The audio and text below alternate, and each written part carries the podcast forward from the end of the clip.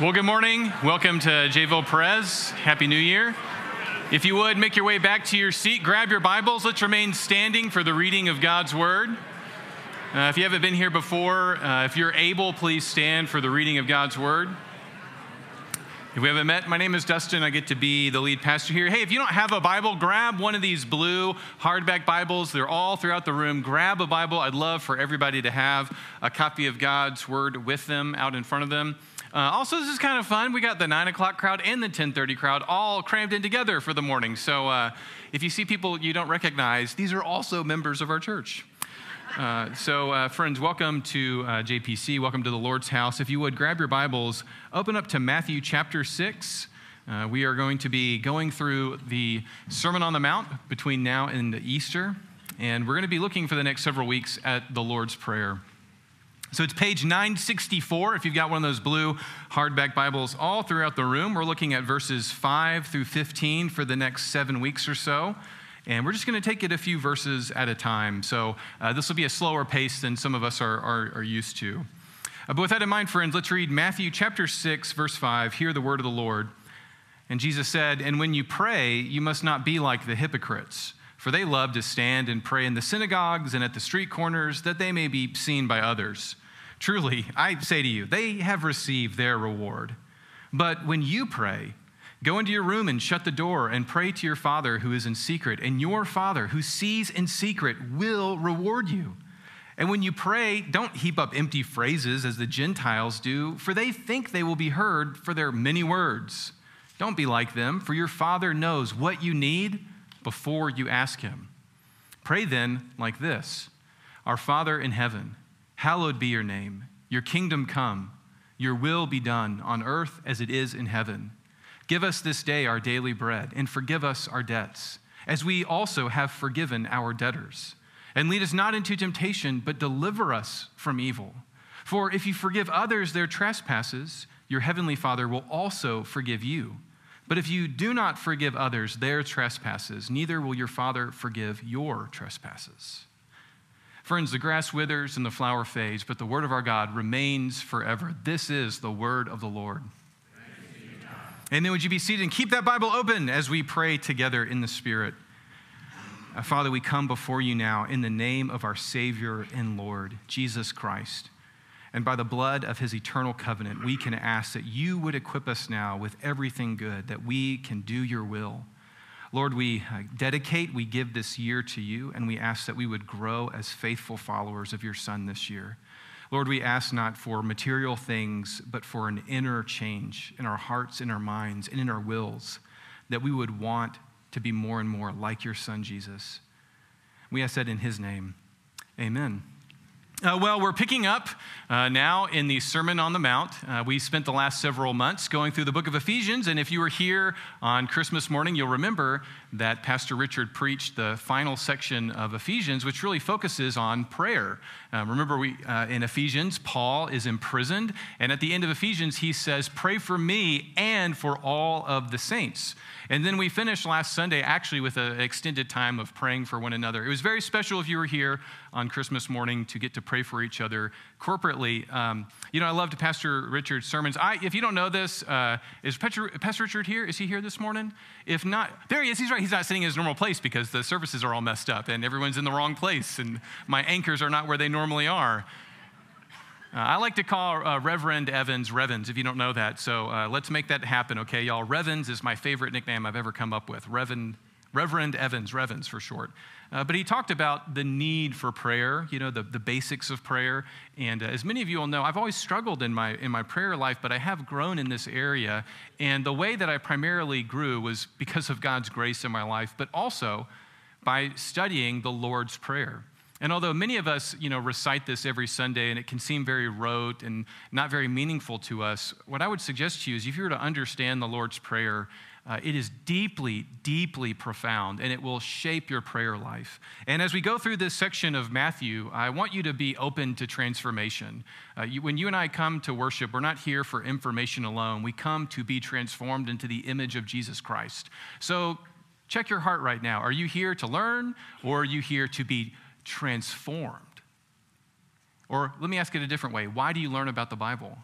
We learn so that we can be transformed in the new man from one degree of glory to the next. So I hope you have an open heart and mind to be uh, taught by Jesus how we should pray. So let me just start off maybe with a, a simple question. I like asking questions, uh, you know, and so did Jesus. So let me ask you this question. Imagine, let's do a thought experiment. Imagine you could ask God for one thing. If you could ask God for one thing, what would it be? If you could ask God for one thing, what would come to mind? Well, some of you may say, well, I want a really great afterlife, right? You, maybe you've, you, have you have learned enough about life that everything is not really about this life, it's the next life. So you say, I want a really good spot for all of eternity. Uh, maybe some of you say, if I could ask Jesus anything, if I could ask him anything, I would want to know about the details of his return. You know, what's going on in Israel? When is Jesus going to come back? Or, you know, anybody here say, well, you know, what, if I could ask God to do one thing, I wish Jesus would run for president. Wouldn't things be better if he was on the ballot? Instead of, you know, D or R, it could say G for God. I mean, how do you not vote for that, right? Wouldn't it be great if Jesus could just rule the place? Or, you know, some of us would say, well, if I could ask God for anything, I'd ask God to save me, but I don't really want it to happen right now. If you could ask God for one thing, what would it be? Well, I mentioned some of those examples because if you study the New Testament, you'll see that people are constantly asking Jesus for things. They're asking him for information, they're asking him for advice, they're asking him for insight. And it's amazing how often Jesus disappoints people and he doesn't give them what they're asking for. You know, if you want a great afterlife, if you want a really cush spot for all of eternity, well, if you were to read Matthew and Mark, especially, uh, I think it's Mark chapter 10, James and John, the sons of Zebedee, they go to Jesus. Uh, Matthew tells us their mom comes along too, and they ask Jesus, they say, Can we sit at your right hand and your left hand for all of eternity? Can we have a great spot in eternity? And what does Jesus tell his apostles? He says, Nah, that's not going to be my thing to give out like that. Or let's say you want to know, I know what I want. I want to know when Jesus is coming back. When is all this stuff going to be fulfilled? But of course, if you study the Bible, you'll know in Acts chapter 1, the apostles ask Jesus after his resurrection, Will you at this time restore the kingdom to Israel? And how does Jesus respond? It's not for you to know the times or seasons that the Father has fixed by his own authority. Or, you know, if you're thinking, man, I wish Jesus would come in and like fix the political world, you know, if Jesus could run for president. Well, I think about that famous story of Jesus feeding the 5,000, right? Pretty amazing. He feeds 5,000 men plus the women and the children. And you know, it's really interesting. John tells us at the end of him feeding that many people, you know how the crowd responds to his preaching? Perceiving then that they were about to come and by force make him king, Jesus withdrew to the mountain by himself. What do you think he was doing on the mountain by himself? Hold that thought. Well, what if you said, Well, I want to be saved? Duh. I want to go to heaven when I die, but I don't want to follow Jesus right now. I've got some things I want to do, right? I want to postpone my salvation. Well, how does Jesus respond to people when they say things like that? Well, Luke 9 tells us someone said to Jesus, I'll follow you, Lord, but first let me say farewell to those people back at my house. And how does Jesus respond to that request? Does he say, That sounds prudent? You should really take your time and think about following me. Is that what Jesus says? No, he says, no one who puts his hand to the plow and looks back is fit for the kingdom of God. You know, um, I want to be saved, but not yet. I think that describes so many people. Like, I want fire insurance, I just don't have to deal with it right now. You know, it reminds me of the great St. Augustine, uh, you know, one of my favorite pastors. You know, he famously once said, Give me chastity, Lord, but don't give it yet. He says that in his confessions. As a young man, that was his prayer. So I say all that because if you could ask God, for one thing right now, what would it be?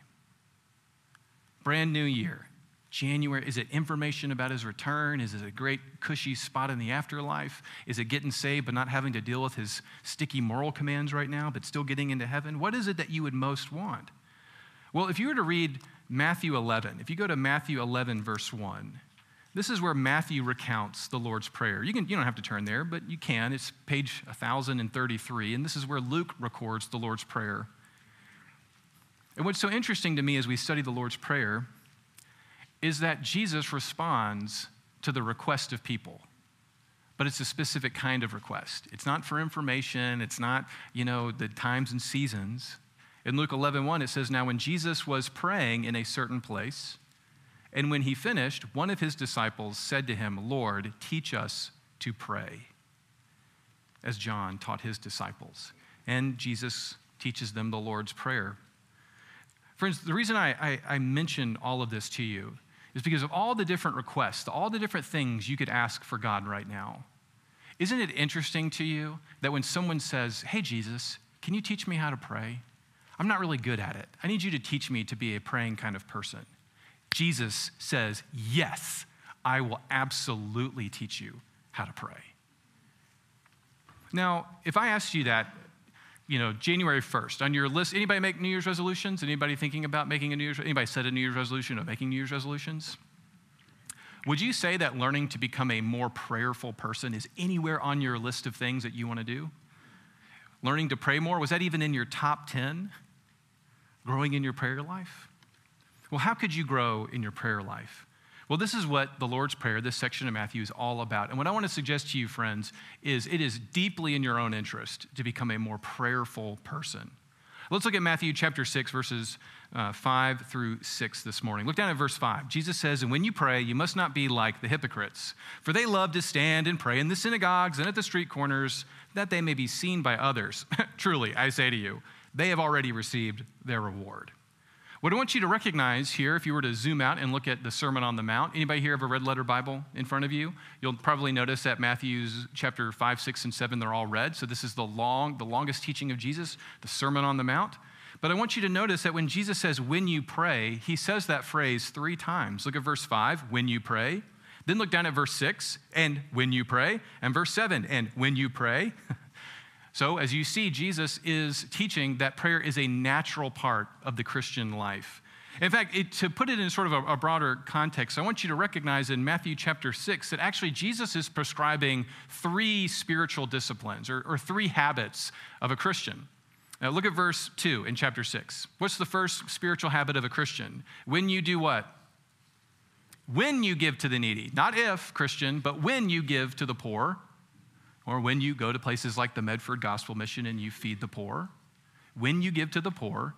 And then in verse 5, Christians do what? When you do what? When you pray. And then look at verse 16. And when you do what? And when you fast.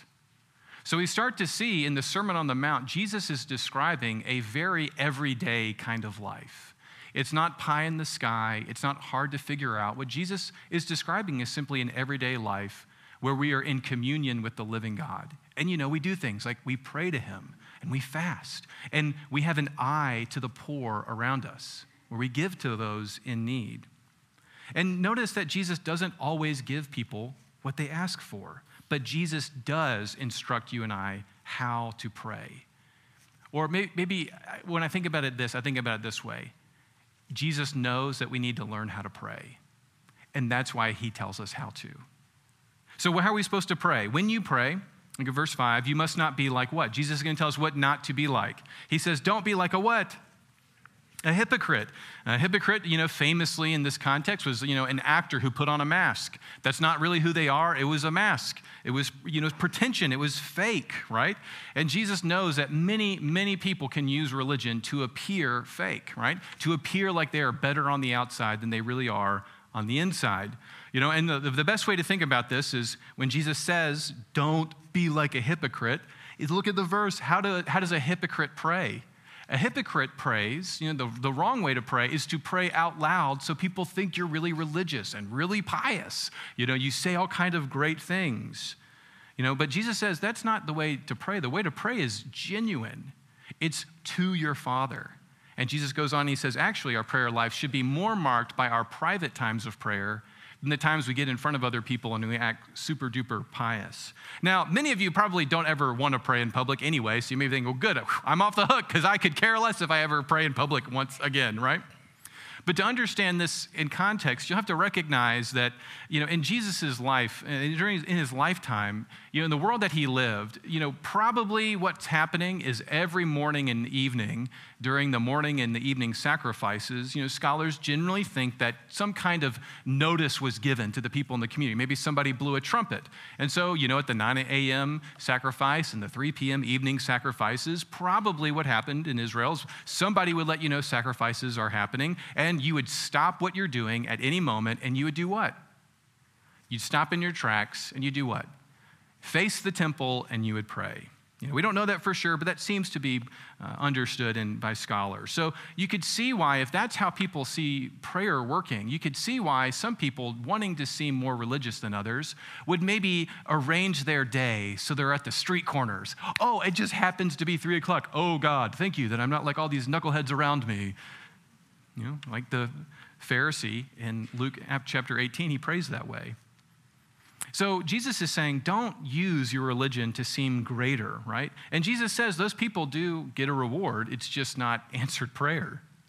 If you treat religion, if you treat faith in Christ as some kind of means to an end, what does Jesus say the reward is? Well, if you want people to think you're religious, that's all you're going to get. You know, um, I think what, I, what, what occurs to me when I, when I think about this, you know, because I have to pray in public, uh, probably more than the most, you know, a normal person. I have to pray you know, on Sundays. But I think, you know, the way that would apply to me is I think um, when I pray in public, does it sound anything like how I pray when I'm by myself? Uh, I remember right when I first got converted to Christ, um, this is not an endorsement of the song at all, but uh, there was a, a, popular song when I was in college called When the Politician Talks to God. And it's, it's not a very good song. I'm not endorsing the song, but the, he goes on, and the guy hates Christianity, and he says, when the politician talks to God, does he fake that drawl? and I remember being really convicted by that song because he's pointing out that it's so easy for us to be hypocritical, to want to be seen as religious. But is there anything like a private, personal prayer life? Or when I pray out loud, you know, in front of people, I, I think about it this way do my kids recognize me when I pray in public? Or am I a totally different person in the pulpit than I am at home? I don't know how that would apply to you, but think about that. When you pray by yourself, does it sound anything like when you're praying out loud? You know, uh, Robert Murray M'Cheyne was a famous Scottish minister. He died at a very young age. But Robert Murray M'Cheyne, you know, talked a lot about prayer and he taught a lot about prayer. he has a great line. He says, if you want to humble Christians, just ask about their prayer life. right? Uh, we all struggle in this area, especially when it comes to private prayer. But this is why it's so good, friends. It's so good that Jesus teaches us how to pray. So as I've grown in this, I think, you know, part of, part of this is I don't want to pray in public just so that people think I'm great. It needs to be private. It needs to be between me and the Lord.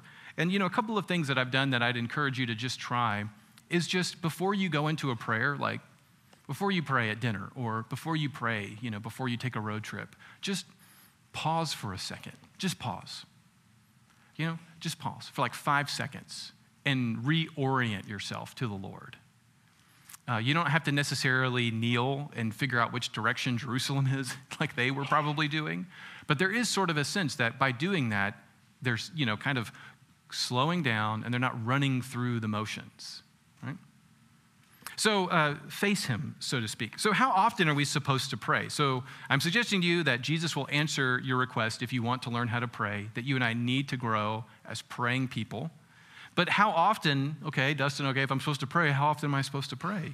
Well, you know, if people in the Old Testament were praying during the morning and evening time, uh, that seems to be, you know, consistent into the New Testament. If you were to read the book of Acts, in Acts chapter 3, verse 1, some of the apostles go to the temple at the hour of prayer and they pray. Uh, but the Bible doesn't describe sort of a, a biblically mandated rule where you have to pray at this time and then at this time and then at this time. Now, some of those things were helpful, like it just was helpful to have an hour of prayer at three o'clock in the Old Testament and by the time the apostles were alive. But the Bible never says that that's how we're supposed to do it. Instead, what it seems to be is it's much more personal, but it does seem to be something that's deliberate. You've got to think it through and figure out when would be a good time for you to pray. You know, my favorite example of this is from the book of Daniel. If you were to read the story of Daniel, Daniel does not want to do what the government wants him to do, and he ends up being thrown in a what? Anybody remember the story? He gets thrown into a what? Yeah, the line at the DMV. It's horrible. No, no, no, no, that's not it. Some of you, okay, just making sure you're listening still. Daniel gets thrown into the lion's den. But before he gets thrown in the lion's den, when he finds out that his faith is going to lead to potentially his death, Daniel 6:10 says this, "But when Daniel learned that the law had been signed, he went home and knelt down as usual in his upstairs room with its windows open toward Jerusalem. he prayed three times a day, just as he had always done, giving thanks to God. So, what I want to suggest to you is prayer should be something that you do daily. At a minimum, should, there should be a time of prayer daily in our lives. And a day without prayer is such a missed opportunity to live that day to its fullest. Uh, I, I, you know, I'm not going to prescribe it any more than that. You know, if you want to do morning, noon, you know, evening, and then bedtime, well, you know, that's great for you. Uh, but you, maybe uh, if you're struggling to think of a daily time to set, um, all, I'm not trying to make your prayer life rote, but I, instead I, have another analogy. Think about it this way um, raise your hand if you drink coffee. I would ask you if you drink coffee every day, but that's the same question. Do you make coffee generally the same way? When you go to a coffee shop, does the barista know how you like your coffee? Now, what if I told you, whoa, whoa, whoa, wait a second. You don't want your coffee to be a habit and lose its power, do you? Because if you do it, if you drink it every day, it won't do anything to you. What would you say? You say, well, that's not how coffee works. Coffee has an inherent power to it. Even when it's bad coffee, it's still kind of giving me the power. Even when I have to go to the gas station, it still kind of works. Could you imagine going a day without coffee? What if, okay, if so, if, just think of it this way imagine prayer had just as much power as a cup of coffee did. Do you bring the meaning and the power to coffee, or does coffee empower you to go through the day? Prayer works the same way. Even if it's short, even if it's in the car, even if you're changing a diaper, it has inherent power to it when you go to God as a beloved child of God. It doesn't always have to be a mountaintop experience. Sometimes you're in your prayer closet. Just believe in the power of prayer as much as you believe of the power of the cup of coffee that you drank this morning. So, uh, you know, Jesus is going to say, when you pray, right? So there's the, look at verse five. When you pray, that's the assumption, that's the teaching. You and I, we are going to be people who pray. Everything we look at when it comes to the great saints in the Old Testament, the apostles, Jesus himself, they had specific times. They uh, particularly liked to go in the morning to pray. Seems like there's something powerful about morning prayer that Jesus himself often is depicted as doing. And we don't do it for the sake of other people. And this is why it's so important to develop a, your personal prayer life, right? But of course, you know, I, I, know this is hard for all of us because, you know, as M'Cheyne said, if you want to humble a Christian, ask about their prayer life, right? And so the great news is, friend, God loves you in Christ, and He's going to teach you by His Spirit to be a person of prayer. Look at verse 6. Jesus goes on and He teaches us more about prayer. But when you pray, there's that phrase again, go where? Into your room and shut the door and pray to your Father who is in secret and your Father who sees in secret will reward you. So, what I want to suggest to you, friend, right there in verse 6 is we learn that the sort of, you think of the, the analogy of a house, the foundation, the pillar that everything rests on in prayer is a personal prayer life right? It's great to come and pray on Sundays. It's good to pray with other people. But Jesus is teaching right there when you pray, the foundation, the beginning of your day is with whom? By yourself, with your Father. Not with other people, it's with your Father by yourself. And it's really interesting that word uh, room right there. Did you see that? When you pray, go into your room and shut the door. Well, it's interesting. In Jesus' lifetime, most people didn't have bedrooms, everybody slept in a, one big room, right? I mean, imagine going into a, a developing world country where not everybody has a private bedroom. So, what room is Jesus describing? Well, in the Greek, that word could mean storage closet. Uh, technically, it's closet, right? That's really the word. And the only closet people in this time generally had was their storage closet. So, Jesus is saying, if you have got to get by yourself, don't do it with other people, it's you and your Father. But you're never alone. You're never alone when you pray by yourself because God is meeting you there. And so Jesus says, you know, uh, almost hyperbolically, like, if you have to, go hide in like the food pantry. right? Uh, I remember this great uh, uh, video Caroline showed me of a mom trying to, you know, use the bathroom by herself, and there's like, you know, kids banging on the door, and there's like little tiny hands underneath the door, like asking for mom. Know, hard. It's hard to get by yourself. I get that. It's hard to be by yourself. This is why I'm suggesting to you that the easiest time to be by yourself is when? Early in the morning. When does Jesus find time to get away by himself? You know, Mark chapter 1, there's this great story that's so meaningful to me. In Mark chapter 1, verse 35, it says that Jesus after a long night of casting out demons and healing people and healing Peter's mother in law, after a long night of ministry, Jesus rose early while it was still dark and went off to a desolate place and prayed by himself. Isn't that amazing?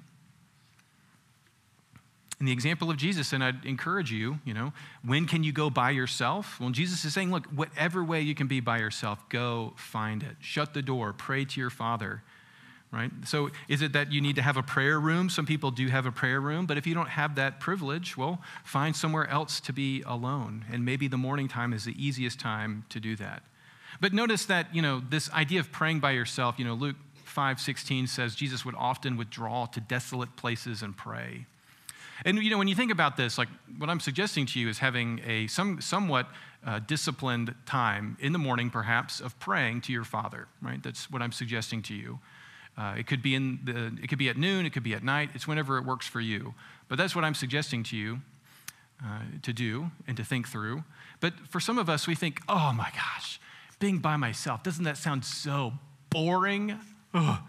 You know, uh, one of the things that we've lost in, in modern day is silence and solitude. Uh, I don't know if you're aware of that, but um, you know, there's some kooky guy in the Olympic National Park. Have you seen him online? You know what he does? He tries to find the one square inch of the world where there's not sound occurring at some place, and he found it in the Olympic National Park. You know, of course he did. Well, he, he forgot that Bigfoot lives there, but you know what I'm, you know what I'm saying. You know, if you were to do like an audit of your life, how often is there genu- genuinely no music in the background, no TVs going on in the background, no podcast playing? This idea of silence, alone.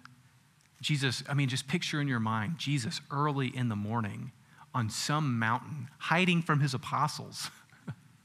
Peter's like, We finally found you. Where have you been? That's what he says in Mark 1. But isn't that so boring? Well, I want to suggest to you, friends, that that is the exact opposite. Prayer is not boring. You are never alone. If you are a Christian, if you have repented of your sins, if you know Jesus died for you, if you've been baptized in his name, if you've been born again, there is no greater reward than life with him.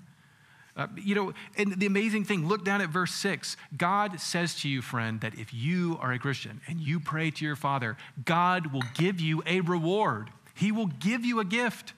And the gift is not just prayer time, there is actual rewards to prayer. God will give you good things if you pray. Isn't that amazing that Jesus says that? He says, hypocrites, they get their reward. They think they're great. That's all they're going to get. But if you go to your Father by yourself, guess what? You will be rewarded for it. Isn't that beautiful? Now, why would God give gifts to those who pray? Well, uh, you know, do you want to be a smart person?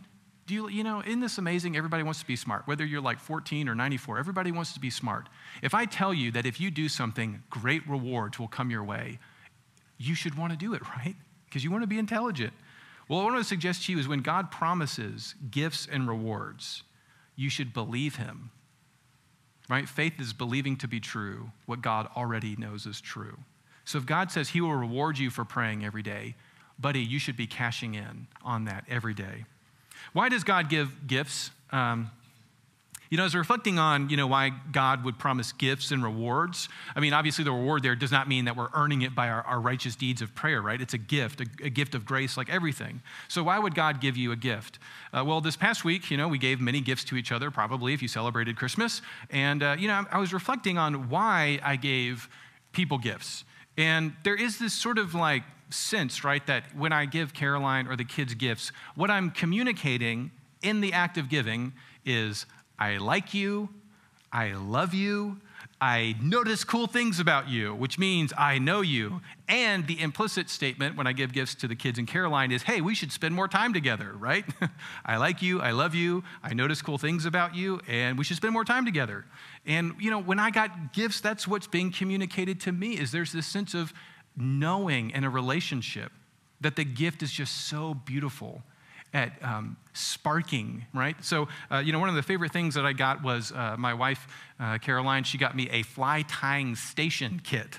And so she collaborated with some friends, and I had this whole mess of like turkey feathers and elk hair and a vice which will hold, and all these different little hooks for my fly fishing thing. And I realized that that was such a great gift because my wife is telling me, I like you, I love you, you are moderately good at fishing, and if you tie them, we can spend some time together as we learn to do this.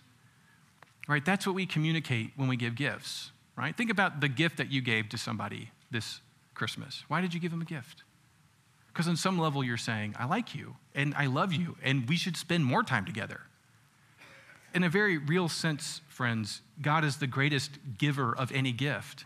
And I don't think he's communicating anything more complicated than that. God is saying, I like you and I love you. You are my beloved child. Who does Jesus say will reward you? He doesn't say the Creator, he doesn't say God. What does he say? Your Father. Your Father will reward you because he loves you. And it's an invitation to spend more time with him. You know, um, I love what William Temple said. Uh, he's passed away, but you know, when he talks about uh, prayer, he says it's funny to me when I pray, coincidences happen, and when I don't pray, they don't. you know, we sometimes think, though, that prayer is about getting things, but um, as we kind of think about this idea, look at verse 6 going into our room, shutting the door, praying in private, and your Father will reward you. Believing that to be true, that there will be some kind of reward. Is it that you will get everything that you ask for? Is that what Jesus is promising? Well, um, this analogy will only make sense to some people, and it's a test of maturity. And uh, if this doesn't make sense to you, um, just give it some time and maybe it, will grow on you. Um, a comedian, uh, you know, uh, pointed out to me um, something profound about a year ago. And he was, you know, doing his bit, and he said, you know, kids, kids, they always want to do things. so they get mad when parents cancel their plans, right? They're like, oh man, we need to do stuff, dad. But when adults get to cancel their plans, their faces light up. and he says, Have you ever asked an adult, What'd you do this weekend? And their answer is, Nothing, absolutely nothing. And it was glorious. You know, I think there's that sense of, you know, as you grow older, it sounds kind of nice not to have to do a million things on a weekend. And I think when you grow in prayer, I think the earliest stage of prayer is you go to God like you're just asking for more and more things. Like my prayer life is basically me asking God for things. And I'm really panicky and I, and I need Him to do all these things. But I think as you grow and develop, your prayer life ceases to be just asking for things and you shift into doing things like praising Him, adoring Him, giving thanks to Him and I said, Well, what'd you do in your prayer life? What'd you get out of it? You're like, That's not really the point of my prayer. It's not just, God's not like a cosmic slot machine where I'm just getting things from Him. I, I just enjoyed time with Him. You know, I did nothing in my prayer life, you know, so to speak.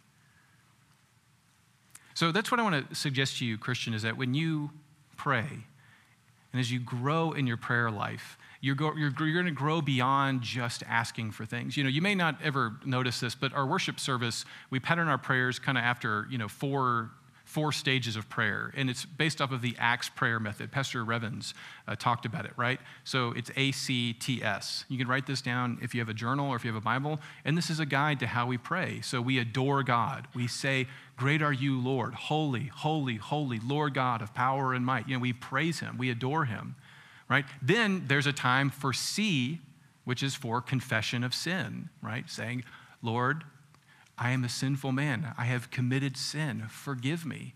Let me repent of the things that I have done. So your prayer life is not just asking God for things, there's also a sense of you are confessing your sins, you are adoring Him.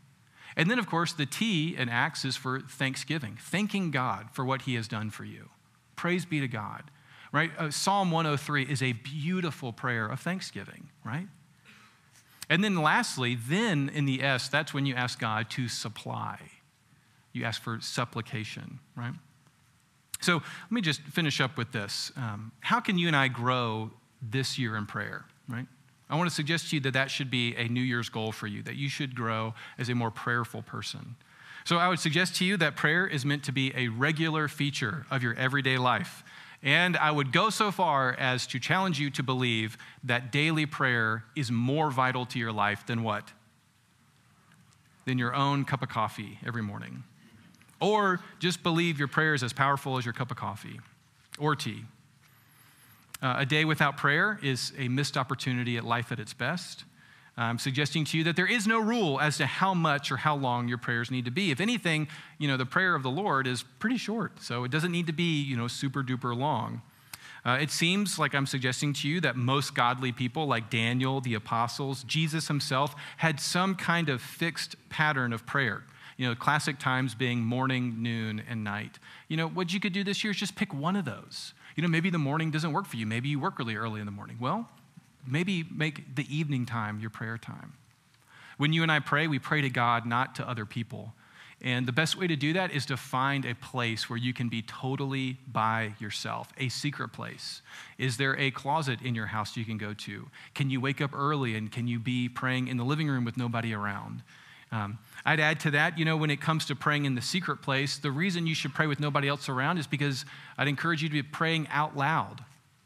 It, have you ever tried to pray in your head? It doesn't work. You know why? Because your mind is thinking about a million different things.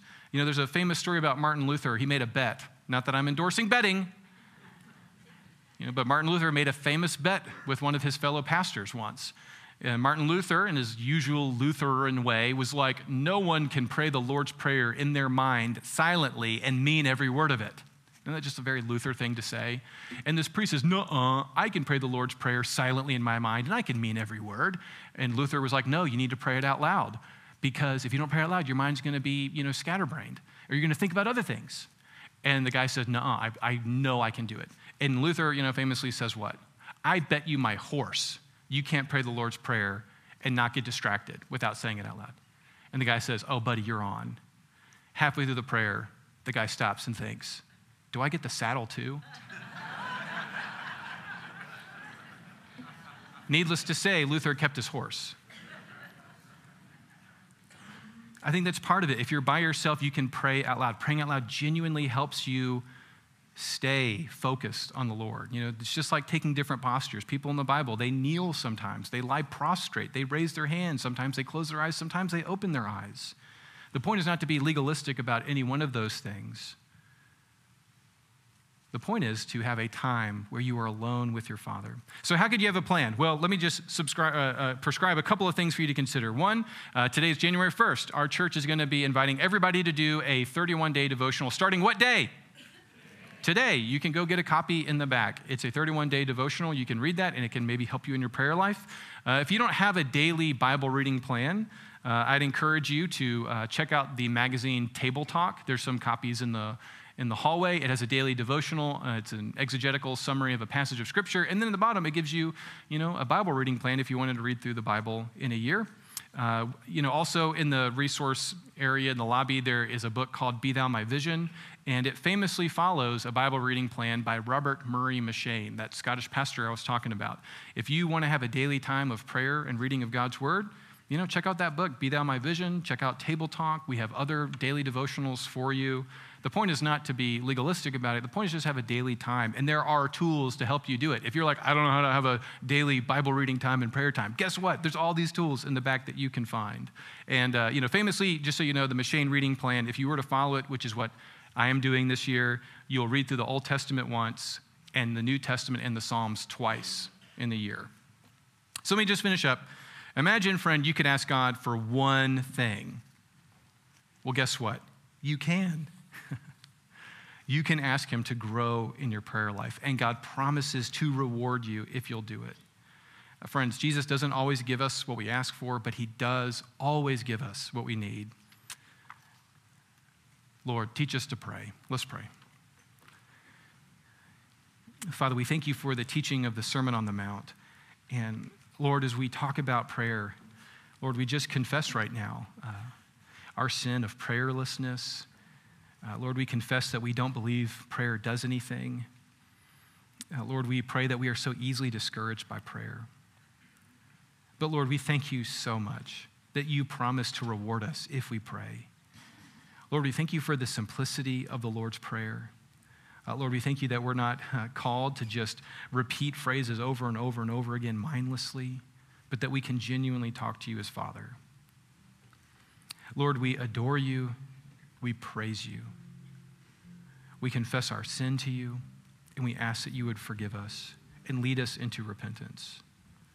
Lord, we thank you for the resurrection. We thank you for life together as a church. We thank you for all of the resources that are available to us. Lord, all the different books that help us study your word and stay on track to learn more about you. And Lord, it's in that spirit of prayer we come before you asking that you would supply what we need. Lord, we pray for Clyde Hoffman and Lorraine. We pray for Sean McCoy, for Harry Gilg, for Gail Johnston, for Paul Deller, Randy Templeton, Lynn Toombs. Lord, we think of all of those who have lost parents and loved ones this Christmas and this past year. Lord, those who have experienced a blue Christmas. Uh, Lord, we ask that you'd be especially close to them and by your Holy Spirit that you would be giving them hope, peace, and love. Holy Spirit, only you can do that. And Lord, we ask knowing that you can and that you will. And Lord, lastly, we pray for another local church here in our valley. Lord, we thank you for life here in the Rogue Valley, the opportunity to serve you here with brothers and sisters. And Lord, we lift up to you Applegate Christian Fellowship right now. Lord, we pray that this year would be a blessed year for that church, that they would continue to seek your face and to study your word and be faithful. And Lord, we ask that they too would grow as a praying church. Lord, we ask all this in the name of our King. Amen.